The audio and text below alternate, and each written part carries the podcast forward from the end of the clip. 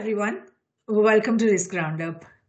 Over the years, insurance became an integral part of major financial decisions for everyone, individuals and institutions, for their risk, resources and assets in geospace, aquaspace and space.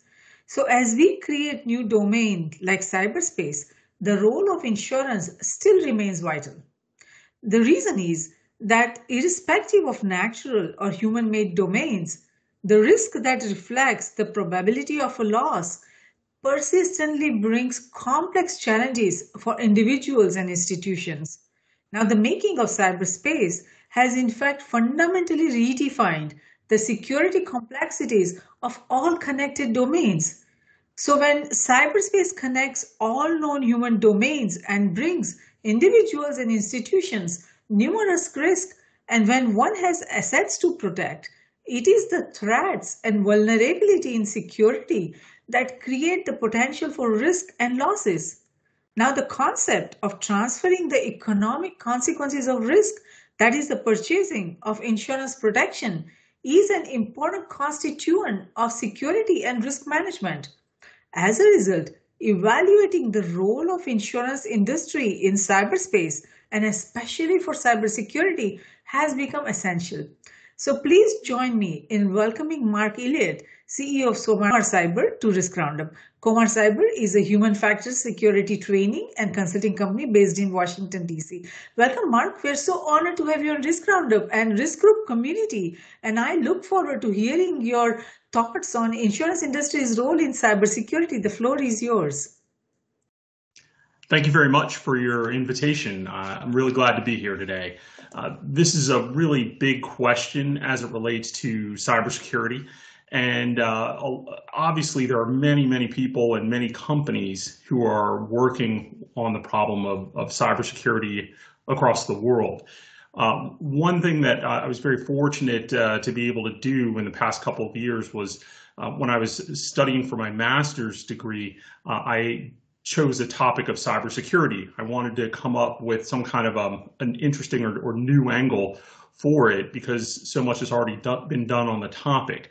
Um, and that's when I realized that, uh, that cybersecurity is not just a, a corporate issue or a threat to governments, but it's a, it's a national level risk to governments, corporations, and, and individuals. And uh, a lot of the techniques used against governments are also used against companies and, and individuals. So I, I dug down in the, into that question and, and asked, where's the single leverage point that you could uh, focus on to, to create uh, some kind of an institution or system to do cybersecurity across all those uh, different uh, groups and, and organizations?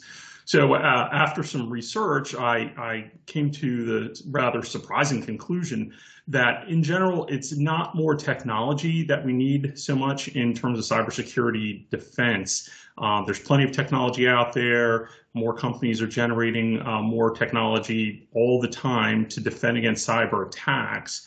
Uh, but, but what we need is, is, is something different, because cyber attacks keep going, they keep increasing, and the amount of money that's lost by governments, by companies and individuals is increasing um, every year. So what I realized that uh, the, the, the big surprising factor in, in my research on how many of these attacks get started is that the vast majority of successful cyber attacks start with people. Uh, by using social engineering, uh, cyber attackers Uh, can it can get their way into governments, into uh, corporations, that type of thing, uh, far easier than they could by just using brute force software and technology uh, uh, techniques uh, of the past. So realizing that, I looked at how much money companies and governments spend on the technology defense side, and obviously it's it's hundreds of billions of dollars. Uh, it's it's tremendous a tremendous amount.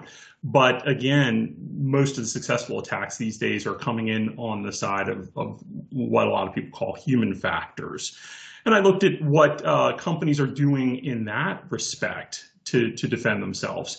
And again, I was surprised to find that even very large multi-billion dollar companies are not putting in the resources that they need to both train their people in terms of cybersecurity threats as well as uh, creating standard operating procedures that they're monitored on in terms of actually adhering to things like basic things like software updates and making sure you patch your systems, things like that, using good passwords. Uh, all, all these things are processes on the human factor side rather than kind of the strict technological defense side. But then once you've realized all that, you realize that the, the, the reason that a lot of these companies simply aren't doing this kind of thing is that, one, they believe that they're, they're not at risk, or they believe that the chance of a, a serious or debilitating cyber attack is, is unlikely for them.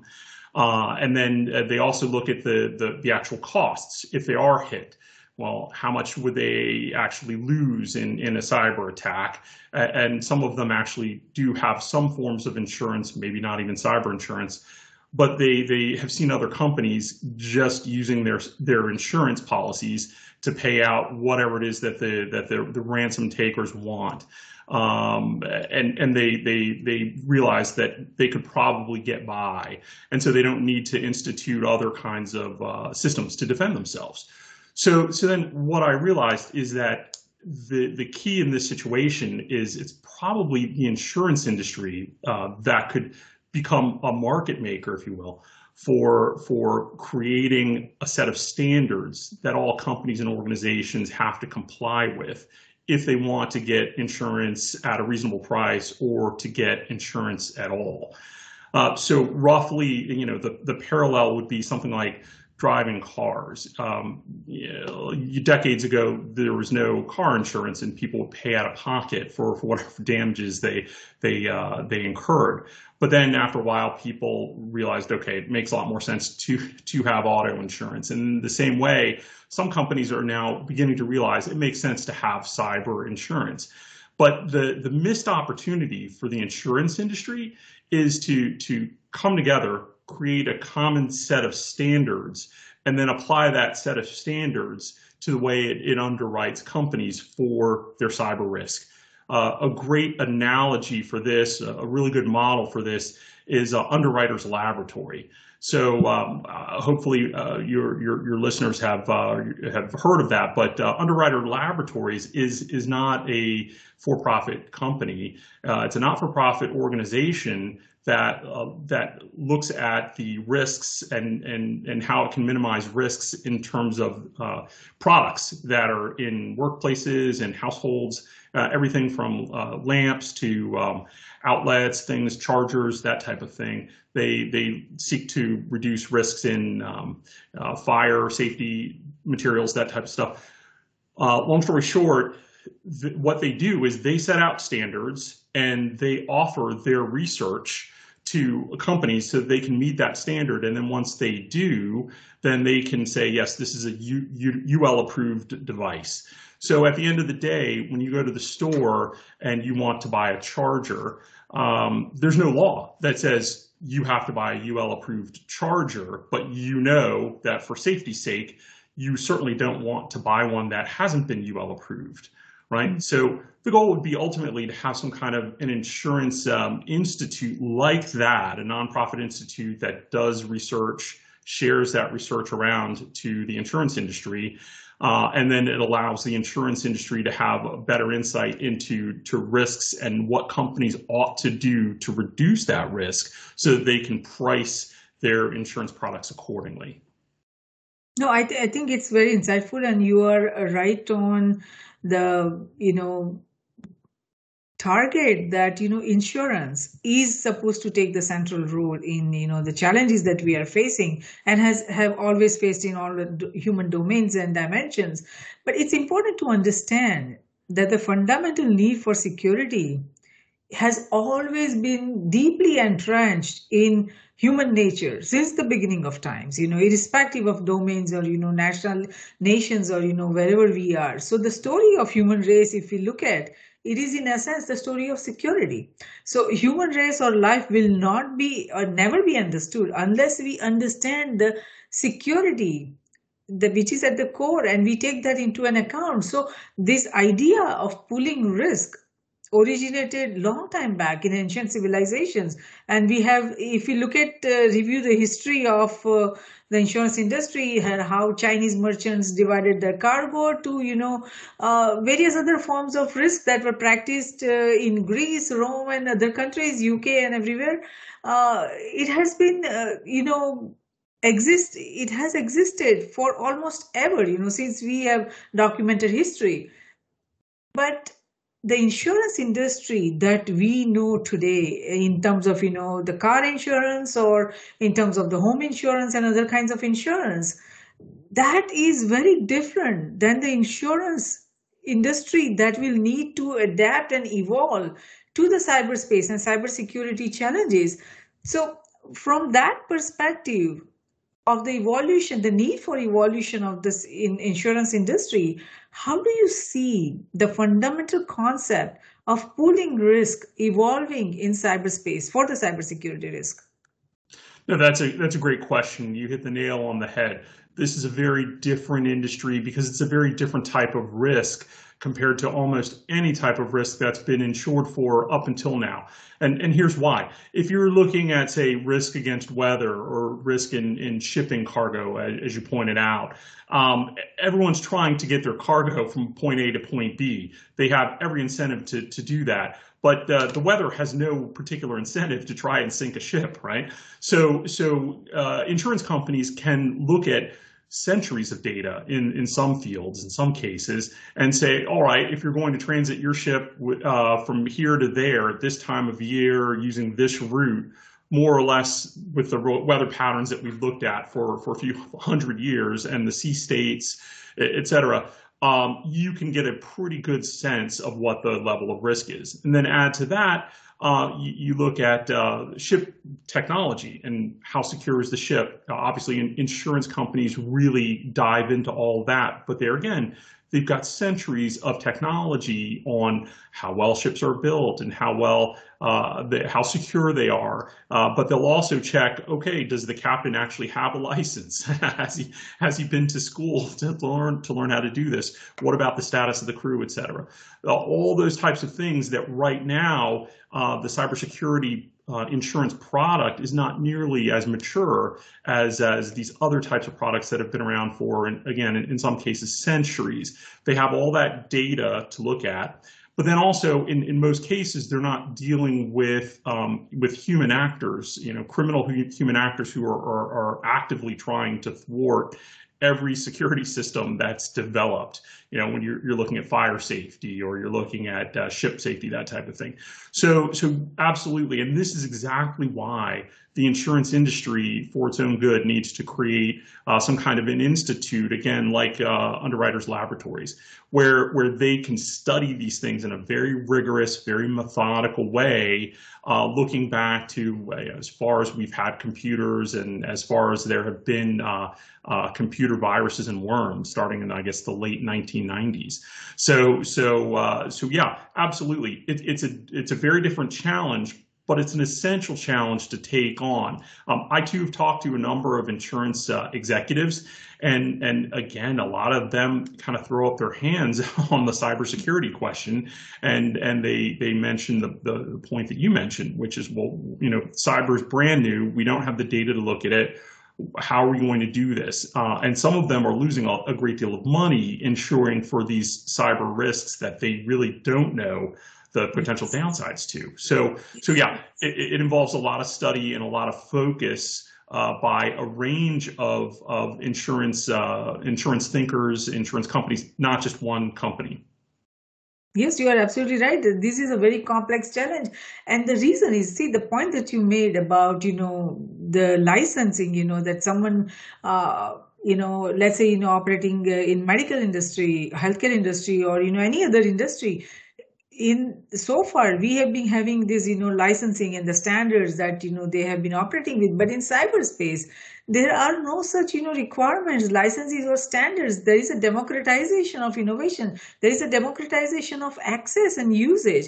So there is no way we can control who is working on which technology and who is using, you know, which technology uh, tool and what are they doing in cyberspace. So with industrialization and the introduction of these emerging technology layers that we see in the cyber, that makes the cyberspace and the all the emerging industries and processes, the insurance industry is facing very complex challenge because they just don't know what to, you know, insure and how to insure, especially because there are complex interconnectedness and interdependencies. So that is the biggest challenge that I see the insurance industry facing, that how would they uh, deal with this complex interconnectedness and interdependencies, because that is where the heart of the problem is that they are facing, that they just don't know how to, you know, deal with this industry. No, you're absolutely right. It, it is very difficult because so many things are interconnected. Um, for example, in, in general, most insurance companies, when they underwrite an insurance policy or when they when they, they provide an insurance policy to a company, say in the U S, almost always there's a rider that says, uh, by the way, if your if your building gets wrecked by an attack uh, by a foreign army that has waged war on the United States, we won't insure you for that, right? But but yet you literally have attacks on U S private industries, U S private companies and individuals even by either nation states, as was the case with uh, Sony when it was attacked, uh, or or uh, in, in the event of uh, criminal gangs that are either given explicit permission by foreign governments to be able to operate on their ter territory and, and they share profits, or, or they're given tacit admission, basically saying, all right, go ahead and hack all the Western or, or American companies you want, but don't touch any of our companies, you know, that, that are in this part of the world, and we'll let you operate, that type of thing. So all those can be construed to be to be nation state level attacks, right? And so the, the issue though is is, who responds to that? Is it insurance? Again, traditionally, once you get into the question of what is warfare, which is a philosophical question, and I know that you've dealt with that. I, I've watched a number of your, your other uh, broadcasts, and, and you've covered that topic quite thoroughly. Where is the line between, between say, cyber crime and actual warfare, right? Uh, cyber warfare, if you will. Sure, that's an important question, but at the end of the day, cy- uh, cyber insurance companies will, yeah, they will seek to say, hey, no, that was a nation state attack. Um, that can be construed as an act of war. We're not going to insure you for that. There have been a, a couple of high level cases that, that are actually still pending that involve just that question because it is not very clear. I mean, I think it'd be quite obvious, yeah, if an intercontinental ballistic missile hit uh, a, a company in California and it came from someplace uh, across the Pacific, launched by another country that very much said, hey, Sony, we're going to take you out physically. Uh, nobody would deny that's an act of war, even though that's a, a country saying, uh, stipulating that they are attacking a, a private U S company. Mm. It's in U S territory, it's U S company, U S people are involved. Yeah, I think the U S government would absolutely get involved in something like that, right? That's my opinion. but but yes. there's there's no there's no law that says that the U S government has to defend itself. But I would think that that that in that case, yeah, it would rise to the level of what most people would consider an act of war. And yes. Then it's not a question of insurance, uh, and the company wouldn't have to to to seek uh, some kind of a redress through uh, either law enforcement or going through an insurance carrier that might deny their claim. No, it would be between the that, that company and, and the U S government and, and then eventually, you know, the aggressor nation. But uh, but no, as it stands right now, you do have the, the issue of private companies and individuals who are being targeted by uh, what could be construed as nation state actors, and the U S government is not involved in defending them at, at present. So that's why I think that since you don't really have a, a solid national level defense, kind of like um, uh, using the analogy of, of the Cold War and, and, uh, and nuclear theory, uh, at the strategic level, Uh, the, the the U S government defends its its companies and its and its citizens by having a credible nuclear defense, and then you're using nuclear deterrence to to prevent a nuclear war. Um, and then, uh, kind of at the individual level, it wasn't that the U S government went around and provided every single individual with a a their own personal fallout shelter, right? But they did provide the data that it had on everything it knew about nuclear warfare and, and, and the power of nuclear weapons to, uh, to scientists and engineers and then private companies so, so they could help create products that individuals could buy. So if you wanted to, to buy your own fallout shelter, you could do that and you could you know, have that in your house individually.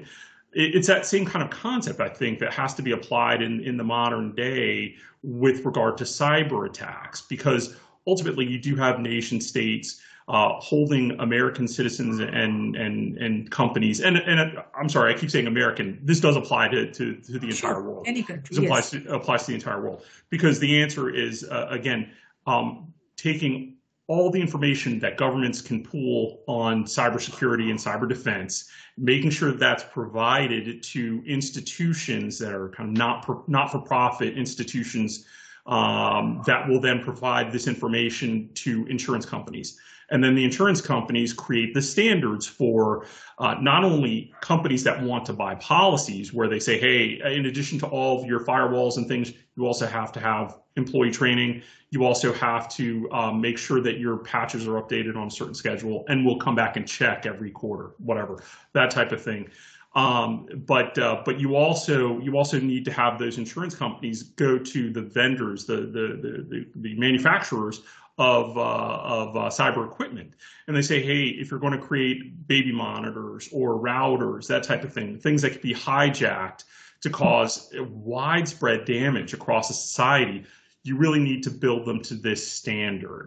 Those are the types of things that, that need to be promulgated by um, a non-government source. And I think that the best non-government source right now is, to deal with this problem is uh, the, the insurance industry. Yes. No, I hear your point. Uh, you made, you know, several important points uh, in your statement here. One is that we currently uh, do not have an effective attribution system. So when we, anybody is targeted, irrespective of whether it's a, you know, single individual or a small company or a big company or uh, a, a system, we just don't know where the attack is originating, who is behind that. So that attribution, the way cyberspace is, cre you know, st developed, it is very difficult to attribute that, you know, effectively. Of course, you know, with the much more advanced tools and all that, eventually we are able to figure out uh, who, who is behind the attack. By the time, it's already too late. The damage has happened. And the second is that right now, the manufacturers, let's say for desktops and laptops and all the computer items, they are, you know, not responsible for ensuring that the security is integrated, you know, with the tools, hardware that, you know, they are supplying to the common man, to the, you know, businesses, industries. They, they kept themselves separate to, you know, just developing the hardware. But there is no integration of security in that. If they take the responsibility of integrating security, and does and do the, you know, regular updates of, you know, antivirus software and all those things that needs to be there, then the common man that is not yet, you know, quite educated and quite uh, aware about how to, you know, maintain cybersecurity for their, for themselves, for their, you know, home network and uh, their small businesses, they would benefit tremendously. But right now, we don't have any such structure. Now, the ch other challenge is that we have two kinds of risk if we look at uh, the cyberspace. One is independent risk, and the other is interconnected, interdependent risk. So when it comes to independent risk for the companies that can afford, for the corporations that can afford, they are able to transfer their risk and purchase insurance policies for whatever, uh, you know, risk they think that, you know, they should be insured for. In the beginning, you said that, you know, they are able to, uh, they purchase the policies. And, you know, the point is that if we, if they, when I say we, if, it, if the insurance industry, uh, without looking at the other, you know, environment of how the risks are managed, the cybersecurity risks are managed, if they keep in issuing the policies, then we are just transferring risk, and you know the risks are just becoming bigger and bigger. Because if you look at the insurance industry, how it too originated, and when they started, you know, issuing the policies for, let's say, you know, the fire, you know, for the homes, they would come and make sure that the chimney is there and all those things that needs to be there, that they are in place before they were issuing the policy. Right now, we don't have any such system or standard for the cyberspace and for the cybersecurity. So for any corporations, if they want to go ahead and, you know, purchase policy, they can do that without having to prove that they have an effective cybersecurity risk management framework that is effectively, you know, managed for for the all the layers of the corporation. And for the there is no such thing. The insurance industry does not care about it. If they cared about it, and if they, you know, go ahead and, you know, create a structure that we don't mind, you know, whatever framework you want to implement for the risk management, cybersecurity risk management, go ahead and do that. But if you are in a position, when you identify the risk, if the risk falls within your corporate boundaries, if you are in a position to manage those risks, then it is your responsibility to manage those risks, because you are accountable for that, and you should not, we will not issue any policy for that.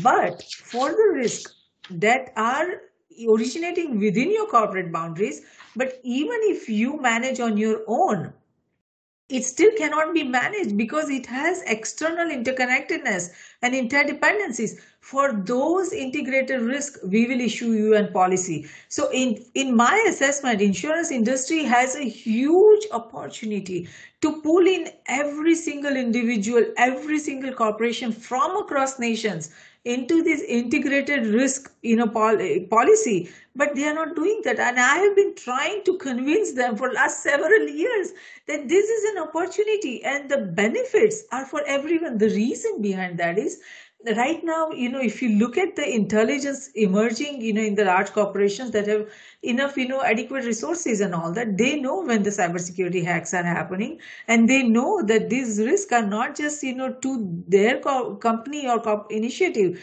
It is going to go towards, you know, other corporations and probably spread to entire country or, you know, even countries. But they don't have any legal liability or responsibility to share that information. So they don't share that. And the others who could have been protected because of the intelligence they have, you know, received, they are not protected because the corporations think that it's a legal liability. Why to tell this, you know, to others?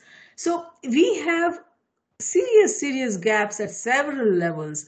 And if we patch up all that, and if the insurance industry becomes the, you know, backbone of, you know, the cybersecurity risk management framework, I think we can easily eradicate almost seventy-five to eighty percent of the risks that are emerging right now. The only risks that would remain are the interconnected, interdependent risks. And for that, they can work with the country, you know, country's government. And, you know, they can, you know, manage those risks, so we can bring some sort of normalcy in cyberspace. Do, but it's not happening. Do you see something like that happening in the coming years?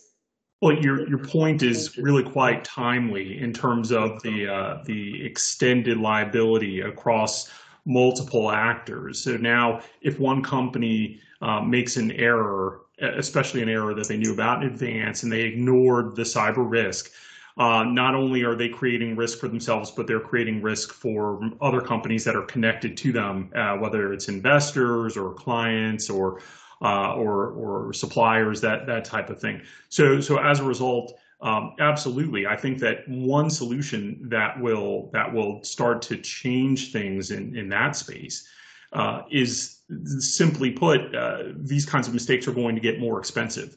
And, and it won't be enough just to have uh, an insurance policy that will cover some of the risks for cyber downside.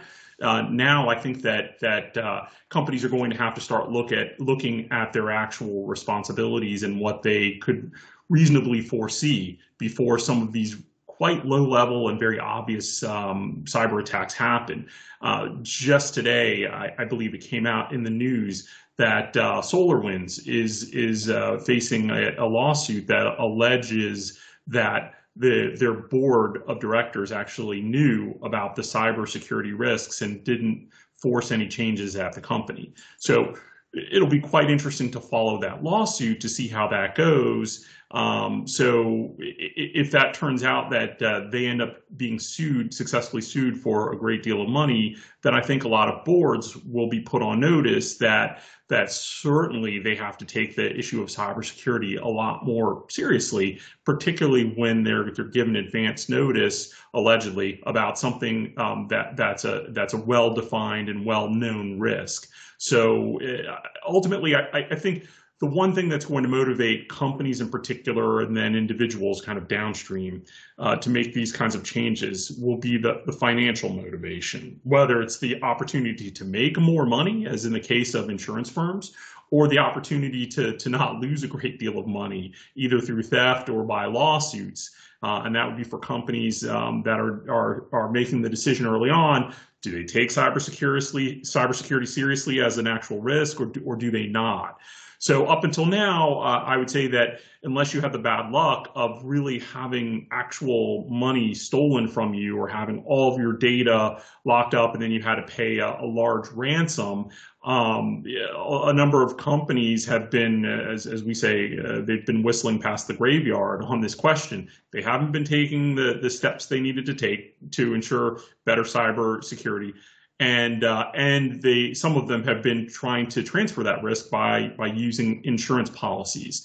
And when they have been hit, they just pass that on. They they pay whatever they have to pay to their insurance company, but they don't end up having to pay uh, the very large sums of money that the insurance company pays out for these types of these types of uh, of issues. So so yeah, ultimately I think that it's going to be financial. Here's the other thing that I I've, I've realized in in looking at this issue for a number of years, um, both you know professionally and as a student, and and that's that uh, law is not going to be the solution to the problem when it comes to to to cyber risk and uh, and uh, protecting companies and individuals in terms of cybersecurity.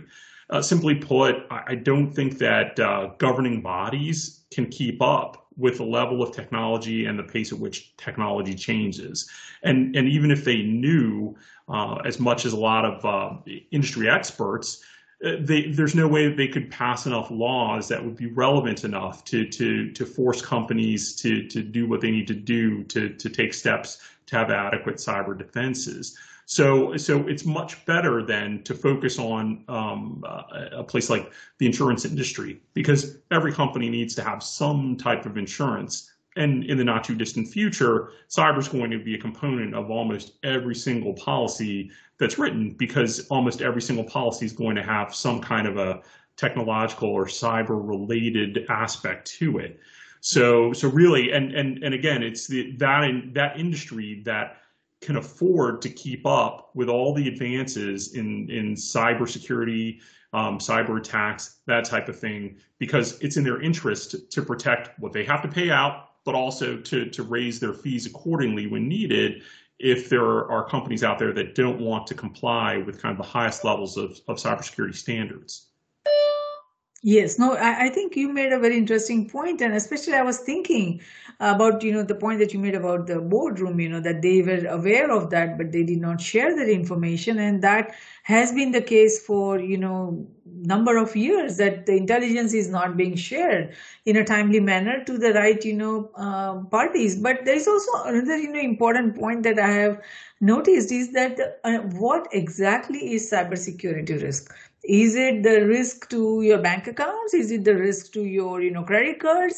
Is it the financial risk, or is it the strategic, you know, risk that you are facing as a, com- you know, uh, innovator or a business or a industry, you know, in the terms that, you know, uh, your current models, the current uh, way of doing things could be hacked, could be understood by, you know, the hackers, you know, uh, people who are doing espionage, and then, you know, rebuilt in a little slightly different form and, you know, uh, creating an entirely new industry, thereby, you know, wiping out your current models and current way of doing things. So how we look at cybersecurity and how we look at the security aspect of what we are offering right now, you know, our systems, our industries, our processes, that also needs to be, you know, uh, clarified and understood by every decision maker, because it is not just the risk to, you know, our networks that we are facing. It is the risk to our way of life. It is the risk to our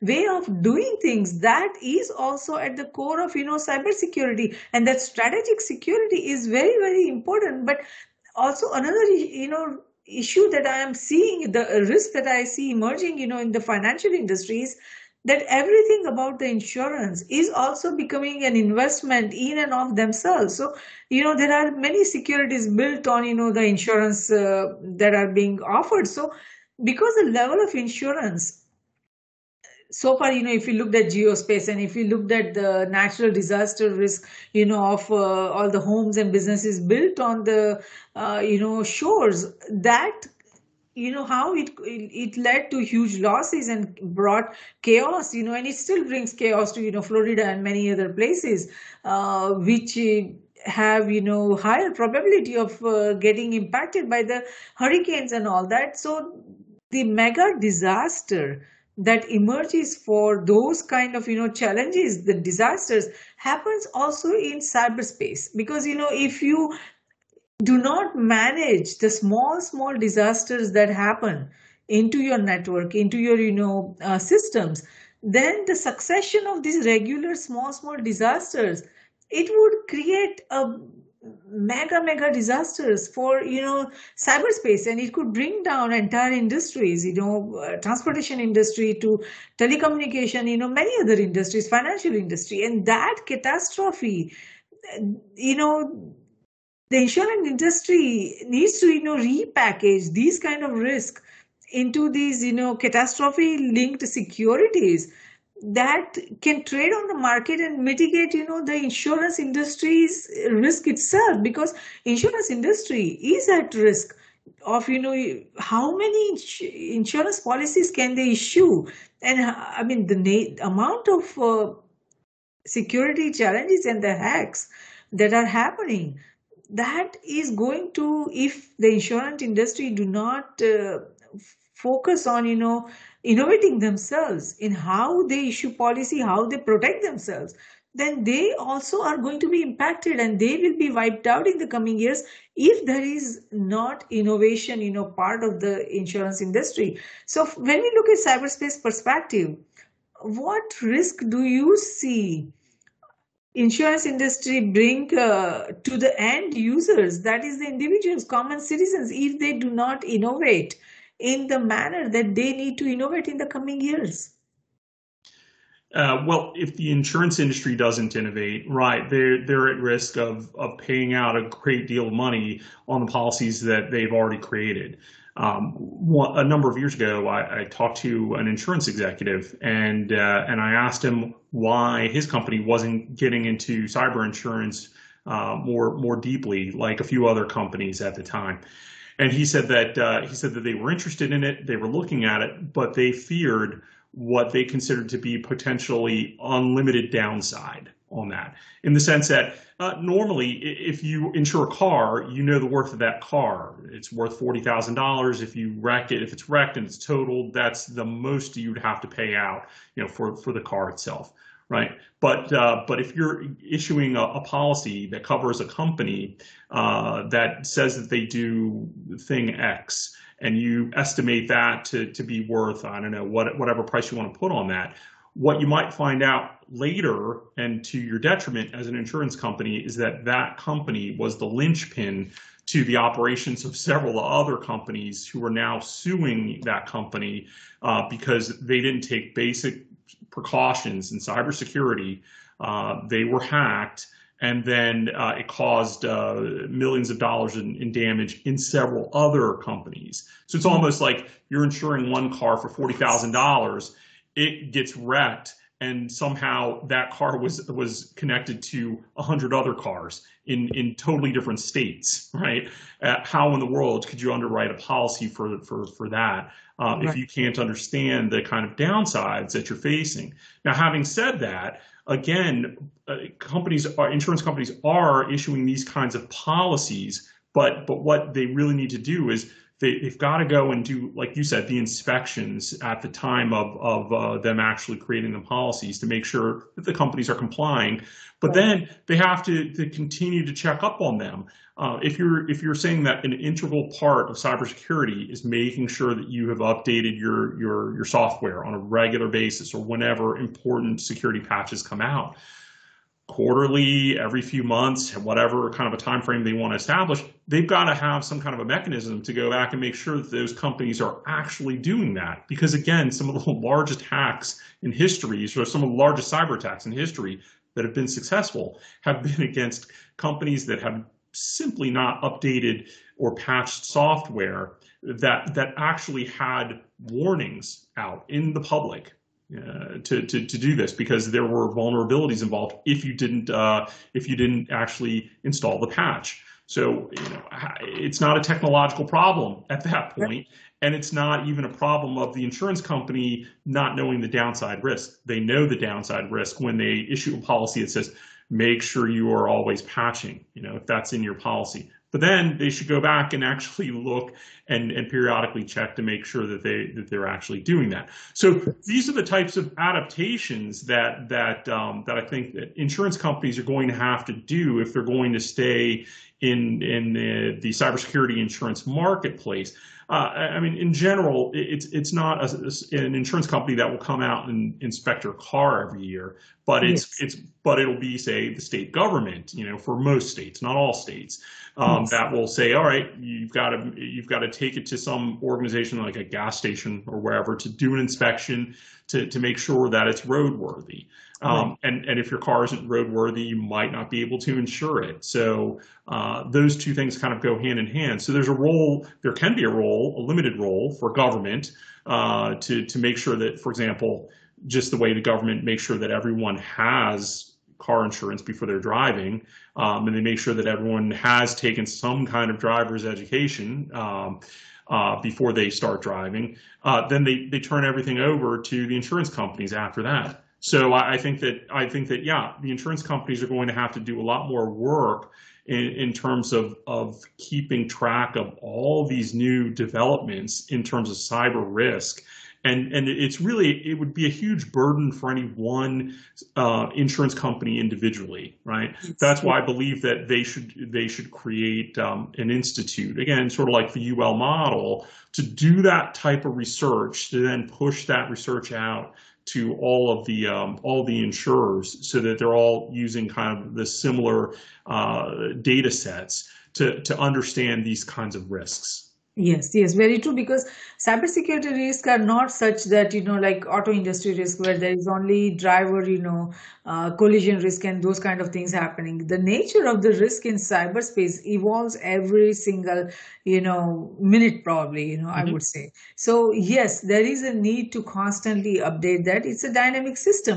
But there's also another point I have been thinking about, that insurance, it basically provides indemnification against any kind of financial loss or liability for uh, from any kind of event happening that occurs within a certain specified period. Like if you see, uh, if you get hit by a hurricane, then within certain amount of time you have to file a claim. If you get a, you know, uh, into auto accident, you have to file a, you know, claim within certain amount of time.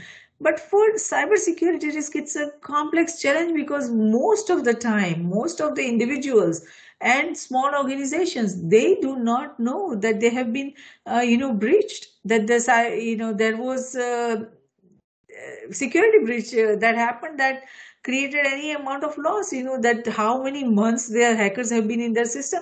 They don't know that. So there are many cyber intrusions that are still not known to the relevant parties for a very, very long time, because they just don't have the resources who are, you know, capable of looking into that, and, you know, they can spend that kind of resources. So how would insurance companies deal with such time and discovery and reporting challenges? Uh, this is a very complex challenge for them. It is complex, and, and that's why it's so important to get it right on the front end. So in addition to, to having all of the technology and having the right firewalls and the right routers and having them configured in the proper ways, all those types of things that companies generally spend most of their cybersecurity budgets on right now, cyber insurers, cybersecurity insurance companies have to really focus on, on making sure that you've got everything prepared at the very outset, which includes uh, employee training and all the human factor issues also.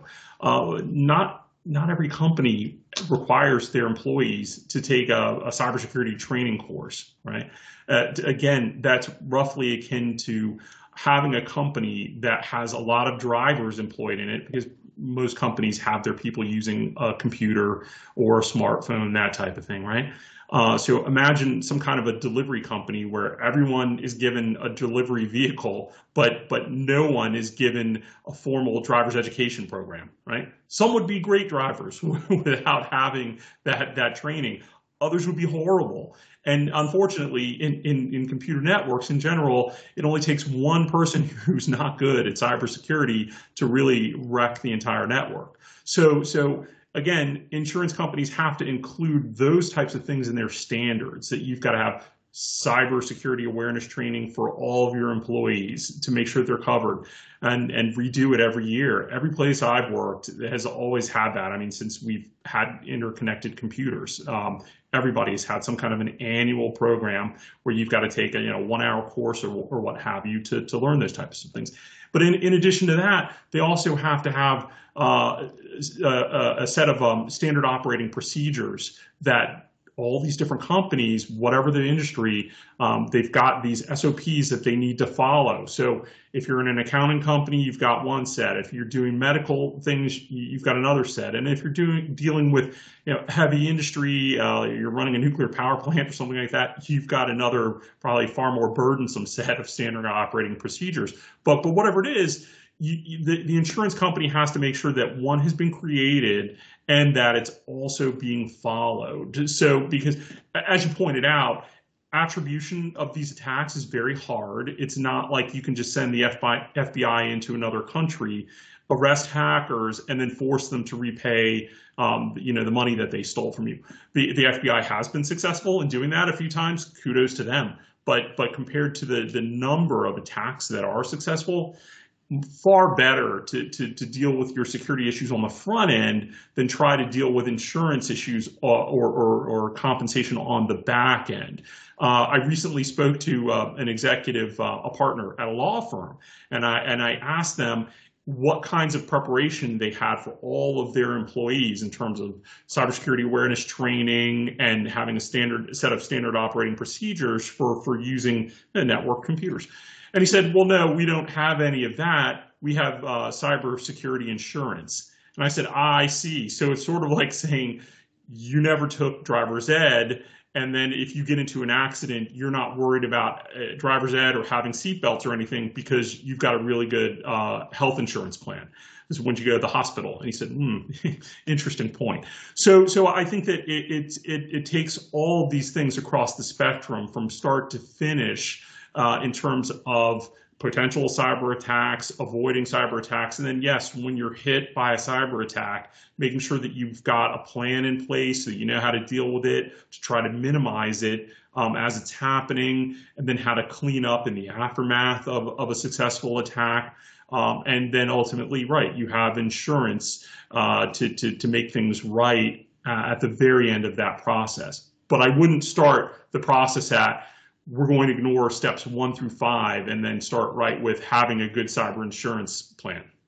Right, right. Very true. So this is the last point that uh, I think we should talk about, is that the essence of insurance is basically the transfer of risk from the insured to one or more insurance, you know, depending on the nature of the risk that is uh, being insured. So how much risk a contract, any insurance contract actually transfers is not very transparent, you know, most of the time. So as we try to redefine, you know, redesign and re, you know, develop uh, the insurance uh, system for the cyberspace, how do you see us, the insurance industry, effectively uh, transferring, you know, the cybersecurity uh, risk that any individual or institution is facing effectively? Do you see them? Do you see that that's a possibility that they'll be able to insure or transfer all the risk that any individual or institution uh, could or would uh, be facing today? All the risk? No, I, I don't think so. Um, I think that ultimately there are some things that insurance companies simply are, are not going to insure for in the future. And, and I think it will be, part of it will be gross negligence. Uh, as, as cyber insurance companies become uh, uh, more sophisticated, they're going to look into the origins of, of these successful cyber attacks. And they will likely find, as I did, that a lot of them start with very basic approaches, and they're, they're dealing with human factors issues. So as a result, these are not uh, super sophisticated nation state attacks. They're, they're all kinds of esoteric, um, very advanced zero day uh, exploits that, that a nation state could probably deploy against um, a, a company or an individual in a, in a country. So sure, you, you see that in the movies, and every once in a while you read about that in, in the news, uh, those kinds of, of things. Those are extremely rare uh, compared to the number of things where it, it's just people have not done the very basic things that they need to do to make their, their systems a little bit more secure. So as a result, I think in the future, one thing that insurance companies are going to, to do is they're going to say that they are not going to insure companies that haven't reached a certain minimum standard. Uh, ideally, that minimum standard is going to go up as insurance companies come together and they, they create a really solid floor for what cybersecurity should look like uh, for, for, for most companies. So uh, as a result, I think that that's how the industry is going to protect itself from going bankrupt, from paying out from, from every every dumb mistake. But they will also become market makers, and they will they will create a much higher level of cybersecurity uh, across companies all over the world, ideally, and, and that will trickle down to, to individuals too, because uh, the computers that they use, the smartphones that they use, they'll also need insurance. And so as a result, they will also need to comply with higher levels of, of cybersecurity requirements that have been levied on them by, by uh, their insurers. So I think in the end, everyone benefits, and really it's the insurance companies who will be the, uh, the heroes of that story. Yes, yes. No, I hear you. And we at Risk Group, we firmly believe that the insurance industry will need to be a driver for securing cyberspace, and they need to be a key enabler of cybersecurity risk management framework issuance, adaptation, and implementation. Because a partnership of insurance and cybersecurity risk management will form the most effective offense and will always be the best technologies. So thank you so much, Mark, for participating in Risk Roundup today.